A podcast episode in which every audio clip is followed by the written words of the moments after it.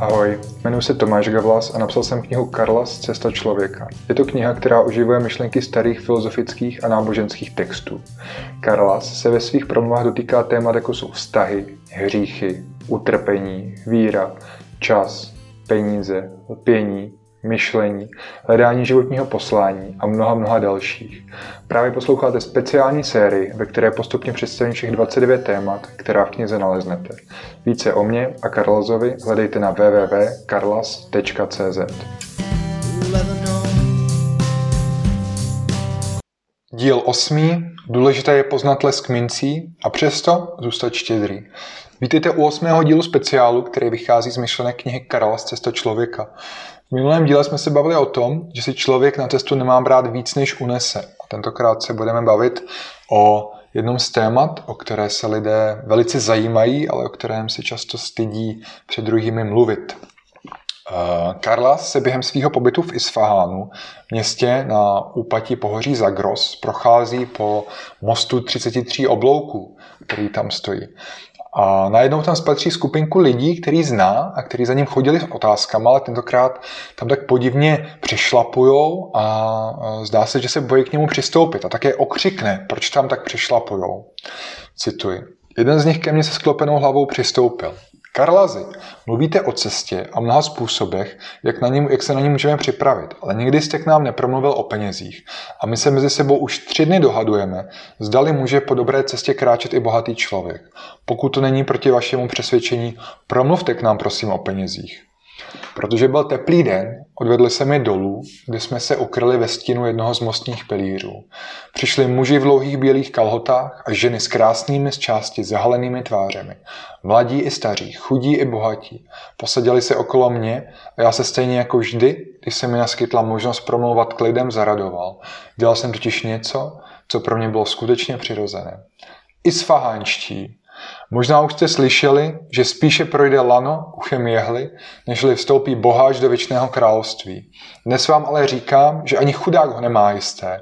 O tom, k čemu bude lidská duše směřovat, rozhoduje čistota záměru a ne obsah vašich kapes. Je pravdou, že ti, kteří chtějí být jen bohatí, upadají do pokušení mnoha škodlivých žádostí, které je stahují do zkázy. Zároveň ale platí, že úplně stejně, jako může z cesty sejít boháč, z ní může sejít i chudák. Člověk, který nemá dost zásob, aby přežil přicházející zimu, může být vystaven většímu pokušení se nečestně zaopatřit, než ten, který je připraven. Ti z vás, kteří se světa plně nezryknou a neodejdou naplňovat své poslání do odlehlých klášterů, budou v životě nějaké peníze potřebovat. Byl bych hlupákem, kdybych ve vás chtěl vystavět dům z duchovního snobství a nutil vás mincemi opovrhovat. Jsou součástí země a proto je pečlivě proskoumejte, abyste jim porozuměli stejně, jako rozumíte ohni. Zkoumejte, za co utrácíte, protože v tom naleznete mnoho pravdy o tom, co je pro vás důležité a jak jste porozuměli životu. Konec citace. OK. Za prvý, Kras použije obrat spíše projde lano uchem jehly, nežli stoupí boháč do věčného království. To je variace na obrat, který je připisovaný Ježíšovi. Originál vlastně v Novém zákoně můžete číst, že snadněji projde velbloud uchem jehly, než boháč stoupí do věčného království. Obojí je těžko možný, jak že projde lano uchem jehly, tak velbloud. Takže v obě podobenství mají podobný význam. Kdo je bohatý, se jen těžko dostane do nebe.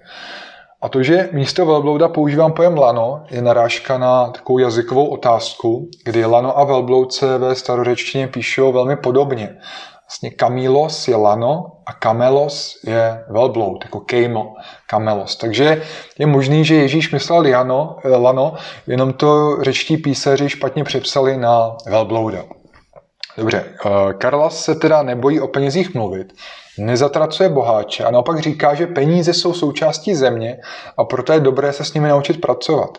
Karlas totiž chápe, že jenom pár vyvolených dokáže žít bez peněz a naprosto se jich zdát. To jsou třeba buddhističtí mniši, kteří se nesmí dotýkat peněz a jako dar můžou přijímat jenom, jenom eh, jako věci, jídlo, ale ne peníze. Většina lidí se ale nestane buddhistickým mnichem a peněz se na své cestě prostě úplně nezbaví. A Karlas říká, že peníze jsou užitečný a nejenom jako instrument, kterým, který slouží k výměně uh, energie mezi lidma, ale i jako nástroj k sebepoznání. Dokonce lidi vyzývá, aby zkoumali to, za co utrácejí, protože v tom objeví, co je pro ně skutečně důležitý a jak porozuměli životu. A ono to funguje překvapivě dobře. Podívejte se na svůj účet a fakt pozorně a pravidelně a uvidíte pravdu o tom, co vám přijde důležité a za co peníze, které jste získali směnou za svůj čas, který tady na zemi máte, za co je utrácíte. Jo? Dobře, zpátky k Isfahánskému mostu. Postavila se jedna z dobře oblečených žen, která měla na starém městě obchod s nábytkem. Karlazy, jak si má člověk vydělat peníze, aby tím neškodil své duši? Nelži a neprodávej svůj nábytek jako něco, čím není. To nedělám. Pak neupírej svým zaměstnancům dobrou mzdu, jen aby sama mohla utrácet za drahé oblečení. Na to už nic neřekla a se zármutkem ve tváři se posadil. Někteří kolem jdoucí začali pozorovat a jim pokynul a jdou blíž a promluvil jsem ke všem.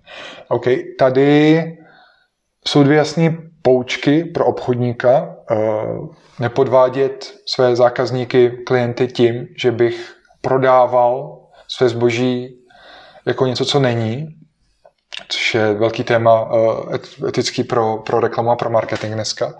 A druhak, eh, nevykořišťovat zaměstnance, jen abych mohl utrácet za nějaký zbytečný přepich. Další ukázka. Karel teda pokračuje ke všem. Říkám vám, neutrácejte peníze, které jste ještě nevydělali. Ti z vás, kteří si půjčují u lichváře, aby si koupili drahou tretku, zaplatí svůj úrok už na zemi. Nepleťte si cenu věcí s jejich skutečnou hodnotou. Cenu určuje obchodník, ale co je hodnotné, si určujete vy sami. Nebuďte z těch, kteří utrácí, aby získali obdiv druhých. Nepotřebujete ani zbytečné pohodlí postrovaných křesel. Jen by z vás udělali slabochy, kteří se štítí náročných cest. Neutrácejte ani za věci, které jsou tak složité, že místo, aby sloužili vám, musíte sloužit vy jim. Konec citace. Uh, tak tady je to taky snad všechno jasný. Důležitá věta, kterou mi přijde dobrý si stále opakovat i sám pro sebe. Cenu určuje obchodník, ale co je hodnotné, si určujete vy sami. Jo, cena se nerovná hodnota. Pro přesun z místa A do místa B má prakticky stejnou hodnotu stará Fabie jako nový Mercedes. Jen cena je jiná, výrazně. A tak je to prakticky se vším. S oblečením, s cestováním, s ubytováním, s jídlem. Nepotřebujete ani zbytečné pohodlí polstrovaných křesel, jen by z vás udělali slabochy, kteří se štítí náročných cest. Možná se tady trochu vracíme eh, k minulý kapitole, k tomu tématu rezilience. Vlastně extrémní komfort může z člověka udělat slabýho. Jo? Člověk může díky extrémnímu pohodlí, který se vytvoří díky svému bohatství, ztratit nějakou svoji rezilienci a skončit třeba jako Elojové eh, v knize Stroj času nebo nějaký přešlechtěný zvíře. Já doufám, že, že je to pochopitelné. Klidně si vyhledejte Eloje eh, z knihy Stroj času. Je moc, moc, moc hezká, nebo si ji přečtěte, je, je relativně krátká. Uh, Neutrácejte ani za věci, které jsou tak složité, že místo, aby sloužily vám, musíte sloužit vy jim. To je dneska dost aktuální. Občas si myslíme, že si pořídíme něco, co nám zjednoduší život, ale v závěru je to tak složitý a vyžaduje to tolik péče a servisu, že tomu nakonec musíme pořád sloužit my. Uh, můžou to být různý, já nevím, chytrý domy, které využívají technologie, které nejsou ještě úplně ověřený a, a nefungují pořád a tak dál. Je to u aut, je to u většiny, u většiny nových technologií, které se prezentují, že nám ten život zjednoduší, ale když to v závěru sečteme, tak nám ho, tak nám ho třeba akorát zkomplikují. OK, mezi se na mostě v Isfahánu zvedne muž v otrhaný košili a zeptá se Karláze. A co mohu udělat já? Celý život, od rána do večera pracuji v kamenolomu nebo opravuji mosty a přitom mám stále prázdné kapsy. Často jsem ho výdal a viděl jsem, že pracuje opravdu těžce. Netrap se, že máš málo, ale přemýšlej, jak s tím málem nakládáš. Spoři víc a utrácej méně. Pochop, že bankéř, který si připíše tři zlatáky a tři odepíše, není o nic bohatší než ty, který vyděláš jeden, ale hned ho utratíš. Ani jednomu z vás ve výsledku nezbude nic. Podívej se na šikovného truhláře, který vydělá dva, ale jeden ušetří. Ten je moudrý a bude mít víc než bankéř i ty dohromady. Konec citace. Finanční bohatství není absolutní, není vyjádřený přesnou třeba milionovou částkou. Pokud je někdo skromný a dokáže vyžít třeba z 15 tisíc měsíčně a vydělá 45 tisíc, tak je bohatší než někdo, kdo vydělá 100 tisíc a všechny utratí. Karla Stej vede člověka k nějakému vědomému utrácení. Tam největší výhoda snad ani není, že má člověk naspořeno na těžký časy. Když to výhoda je, tak ta největší výhoda si myslím, že je, že člověk trénuje svoji vůli. Učí, si, učí se odložit si potěšení uh, na později. Říká tomu delayed gratification v angličtině. To téma zkoumalo spoustu, spoustu vědců a spoustu oborů.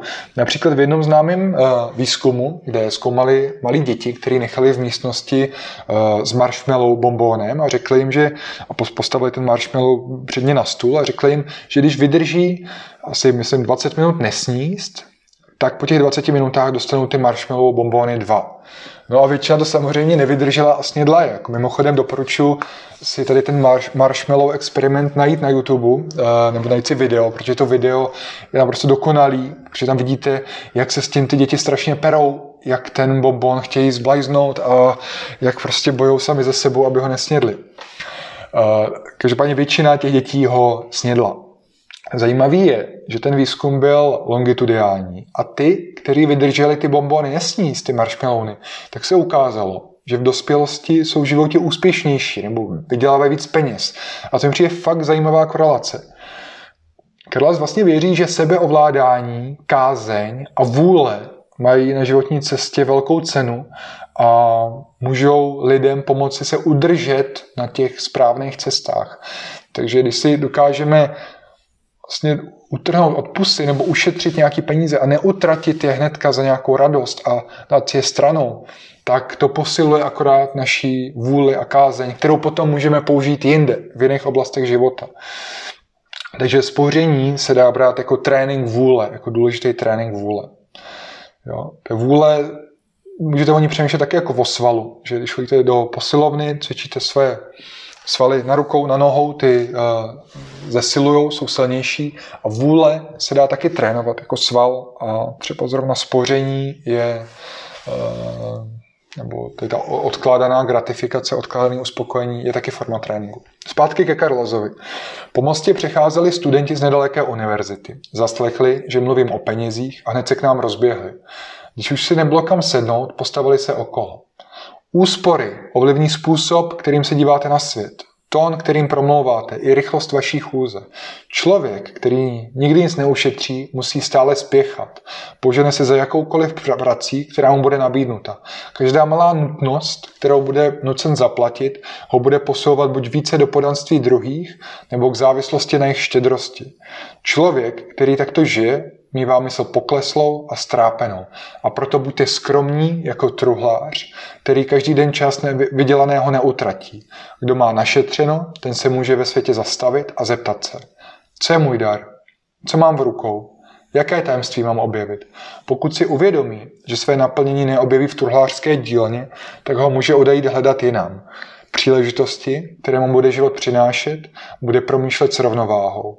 Má totiž čas, kdy nemusí sloužit jen mincím, ale může se ponořit do svého nitra a podívat se, jestli tam neobjeví něco dalšího, co by měl přinést světu.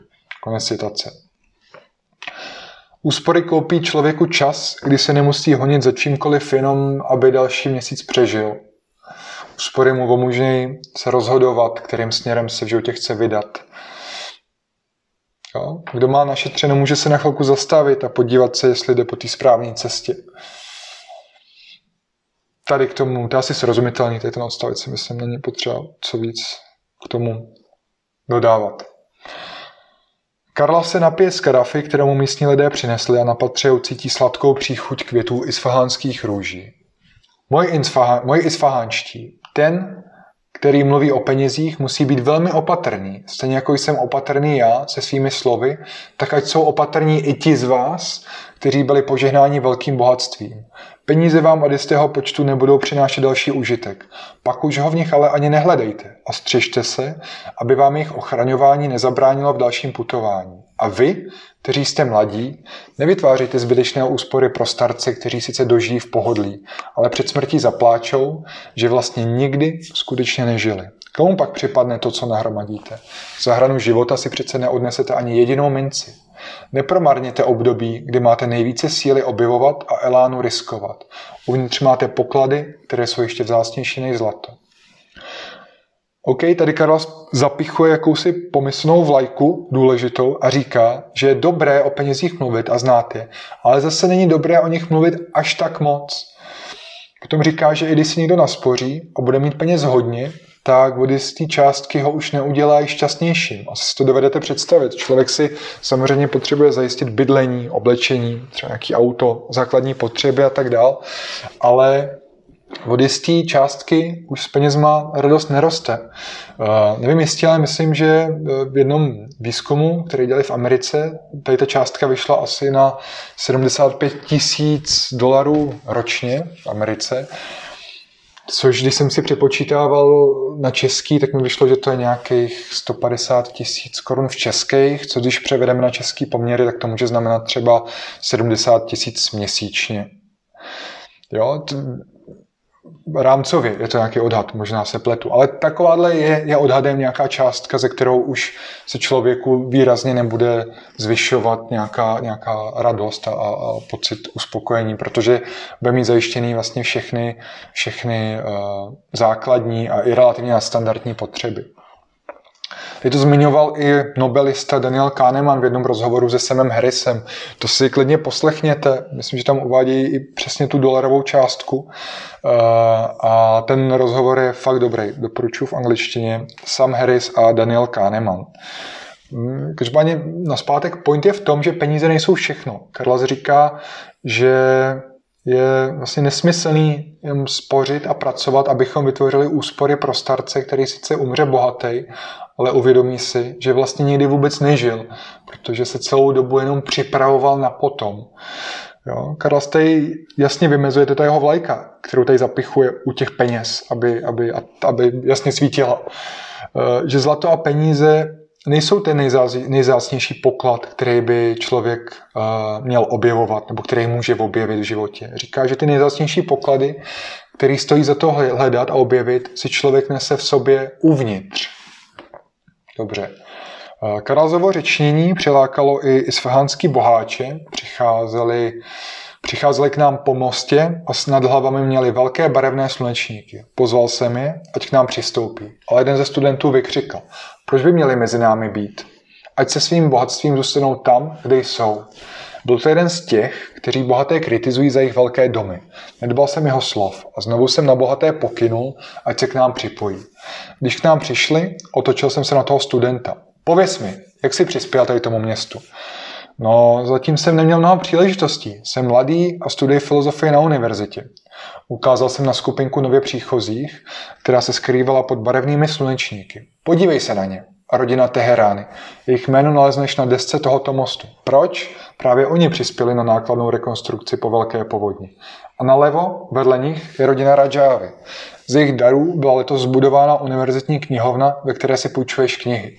Nevidíš snad, že pokrok tohoto města přichází spíše z lidského utrácení a štědrosti místních boháčů, než filozofů? Konec ukázky. Tohle je zajímavý moment, který jsem nakonec zahrnul díky uh, prvočtenářce, díky Daně Nerudový. Eh, to je vlastně dobrá chvíle poděkovat všem prvočtenářům. Nejenom Kátě, která četla knihu jako první, ale právě i Daně Nerudový, Honzovi Mikulkovi, Tomášovi Chalupskému, Markétě Bekový.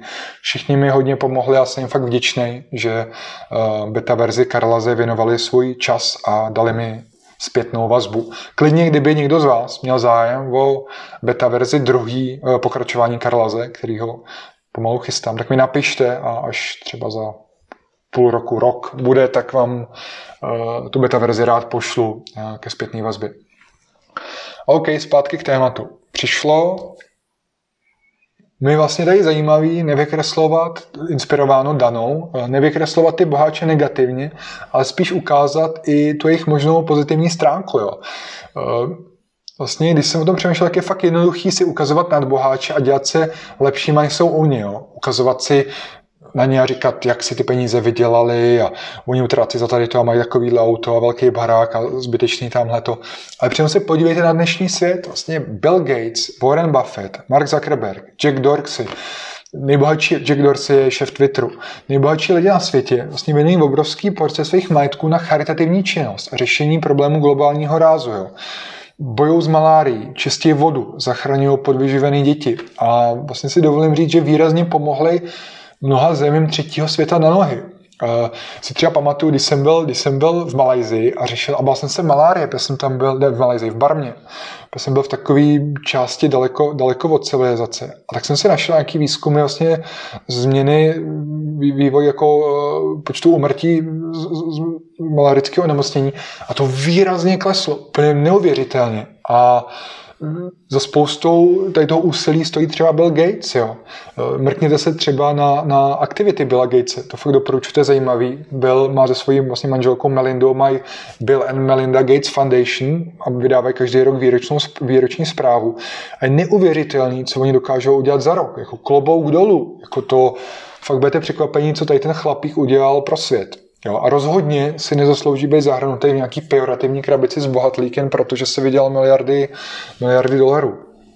Uh, Karls pokračoval teda a přečteme si poslední ukázku dneska. Tyto dvě bohaté rodiny dobře vědí, že zlato a diamanty mají sílu proměnit lidské srdce v kámen a proto ho ochraňují štědrostí, která je tím nejlepším protijedem. Stejně to dělejte i vy, nebuďte lakomí a nepovyšujte se. Pokud vám bylo svěřeno nějaké bohatství, tak i vy z něj můžete dát. Pokud darujete pár mincí žebrákovi, nemyslete si, že on nepracuje a vy, že za své peníze nic nedostáváte. Naopak, kdo dává, ten sám získává. Myslíte si, že když městem prochází procesí žebravých mnichů, takže brají jen pro sebe? Nesmysl. Sám jsem po jejich boku kráčel ulicemi. Bosá chodidla se mi dřela o štěrk a lepila se na ně psí hovna. Tehdy jsem poznal, že dobří mniši o nic nežádají. Jen lidem přináší příležitost ke štědrosti. Kdo přišel a daroval bez pohrdání, u toho jsem hned viděl, jak se mu projasnila duše a v očích mu zasvítilo světlo. Přicházeli sice o peníze, ale spořili si na dobu budoucí. Zeptala se mě jedna z žen, Karlazy, jak má člověk správně darovat? Sama víš, že dát není těžké. Těžké to dělá lidská mysl, která se snaží rozsoudit kdy, jak, komu a proč dát. Někteří z vás dávají, až když jsou požádáni. To je dobré, ale ještě lepší je dávat skrze vlastní pochopení. Nebojte se, říkám, že pokud dáváte s čistým záměrem, svoji odměnu dostanete. Nemusíte dávat jen žebrákům a mnichům, dejte i lidem, kteří se rozhodli kráčet po vznešených cestách. Pokud se do Korintu nemůžete vydat sami, stále na pouť můžete přispět někomu jinému. Podpořte přítele, který projevil odvahu vydat se tam, kam se ještě nikdo nevydal. Znovu se zeptal kameník v roztrhané košeli, který seděl hned přede mnou. A co máme dělat my chudí, kteří peníze dát nemůžeme? Kdo nemůže kdo sebe, kdo nemůže dát peníze, tak ať dá kus sebe, svého času, soucitu nebo zkušenosti. To má ještě větší váhu než peníze. Konec poslední ukázky. OK, tady Karlas mluví o štědrosti a vlastně významu daru. Naznačuje, že štědrost chrání lidský srdce před chamtivostí, která je označována vlastně za jednu z takových zásadních lidských neřestí. A ta chamtivost vlastně skutečně může člověkovi bránit putovat. I proto se používá ten obrat, že snadněji projde lano uchem jehly, než stoupí uh, boháč do království nebeského. A on se, ten boháč se, Karla zvěří, že se proti tomu může ubránit tím, že bude štědrej. Je to vlastně, je tady i, i geniální chvíle, kdy člověk vlastně může o těch žebrajících nebo o charitách přemýšlet, jakože dělají něco důležitého pro vás. Jo? Dávají vám příležitost být štědrý a rozdělit se o to, co vám bylo svěřeno, darováno nebo umožněno získat. Já vlastně tady tu část o která mi přijde fakt zajímavá, kterou jsem si předtím neuvědomil. Tak než se narodil Izáš, tak jsem byl nějakou dobu v Malajzii v jednom klášteře uprostřed džungle a byl jsem jako jediný západák. Koukali se tam na mě trošku jako na, na, na exota, protože to nebyl takový úplně typický turistický klášter, který jsou třeba v Tajsku a jsou připravený na to, že tam jezdí hodně lidí ze západu a tráví tam čas. Někdy, o tom budu moc uh, říct třeba víc, ale to, co je důležité, mniši uh, v těch klášterech každý ráno chodí na Pindapata. To je anglicky to alms round A je to takový okruh, eh, kdy, si, kdy chodí žebrat o almužnu, kdybych to přeložil do češtiny. Jo, vypadlo tak, že procházejí ráno eh, ty mniši s mísema eh, vesnicema v okolí a důležitý je, že nežebrají jako bezdomovci prostě s psama a s flaškama vína v Praze na národce. Nic neříkají, ale jenom bosy bez bod procházejí vesnicí a přinášejí místním lidem možnost něco darovat. Jo. Mně to přijde naprosto úžasný koncept a úplně mi to změnilo pohled na tohleto žebrání a na, na moment daru. Je to něco vlastně úplně jiného, než jsme zvyklými v Čechách. Tady si představte, že prochází fakt seniorní mnich, někdo, kdo je doprovázený mladšíma mnichama. To znamená jako společensky velmi uznávané postavy, které jsou v té kultuře vnímaný jsou nejblíže ke zdroji poznání a moudrosti. A tady ty všeobecně uznávaní lidi si sundají boty a bosy, fakt procházejí prostě psíma hovnama, s odpuštěním, procházejí tou vesnicí a dávají možnost darovat. A mě překvapilo vlastně tím, že oni, oni si neříkají, tak, tak se z toho stává něco cnostného. A ty lidi ty obyvatele těch vesnic k ním přicházejí a opravdu s obrovskou jako úctou a radostí jim darují věci, darují jim rejži, darují jim spoustu dalších věcí. A ti mniši to nemají pro sebe. Mě to pak vysvětloval ten, ten jeden z těch seniorních mnichů. Mi říkal, to není ani kvůli nám, my toho tolik nesníme, že jo? my jíme dvě jídla denně. To je, my jednak část těch věcí potom dáme potřebným, takže fungujeme jako taková charita, ale spíš tím opravdu přinášíme možnost těm lidem, aby byli štědrý. A já, jak jsem chodil vlastně s těma mnichama mnoho dní, protože mě brali s sebou, to bylo, to bylo takový velký štěstí pro mě, jsem to mohl vidět a pomáhal jsem jim nosit všechny ty věci, co, co, co dostali a dávat je vlastně do takového auta půjčeného, který do takového malého autobusíku, který pak to jídlo odváželo pryč. A viděl jsem fakt jakoby takový až světlo v očích těch, kteří darovali. Že to je něco jiného, než když člověk tady prostě napůl s opovržením, napůl naštvaný hodí nějakému prostě opelýmu mladému člověkovi prostě ze psem, který je ještě třeba nevím, světovaný, nějaký peníze, z toho je úplně jiný pocit, než když dal tady tomu Měchovi. A vlastně na ten dar jsem se začal dívat, na ten dar jsem se začal dívat jinak. A i od té doby jsem si zavedl takový pravidlo, že ať je to jakýkoliv žebrák, tak prostě kdokoliv mě o něco požádá, tak mu dám. Každý den jednomu člověkovi. Ať mě požádá, tak mu dám, sáhnu do kapsy, vytáhnu nějaký mince, nebo když mám mince, tak nejmenší bankovku a tomu dám a, a jdu dál beru to jako taky takový protijet proti, uh, proti chamtivosti. Dobře. To bylo jenom pro zajímavost.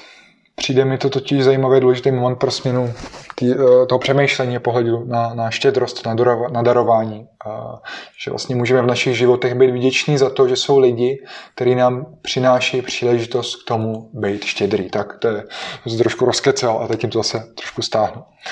Eh, Karlas říká, že nemusíte dávat jen žebrákům, říká, že můžete podpořit kamaráda, který se rozhodne udělat něco nového, nebo někoho, kdo chce obnovit něco starého, nebo podpořit někoho, kdo potřebuje pomoc s léčbou, aby se postavil na nohy, někoho, kdo napíše knihu třeba, nebo můžete podpořit nápad na Kickstarteru. Jo, to všechno je forma daru. Takhle darování není jenom žebráko. Darovat se dá mnoha způsoby a některý jsou možná i lepší, jak darovat, než dát nutně tomu žebrákovi, který si o to řekne. Jo? Tady, je vlastně, tady je vlastně i obrat, že já to jenom najdu, že je lepší Někteří z vás dávají, když jsou požádáni, to je dobré, ale ještě lepší je dávat skrze vlastní pochopení. Takže určitě je dobrý prostě jenom dát někde, kde vy cítíte, že je vhodnost dát.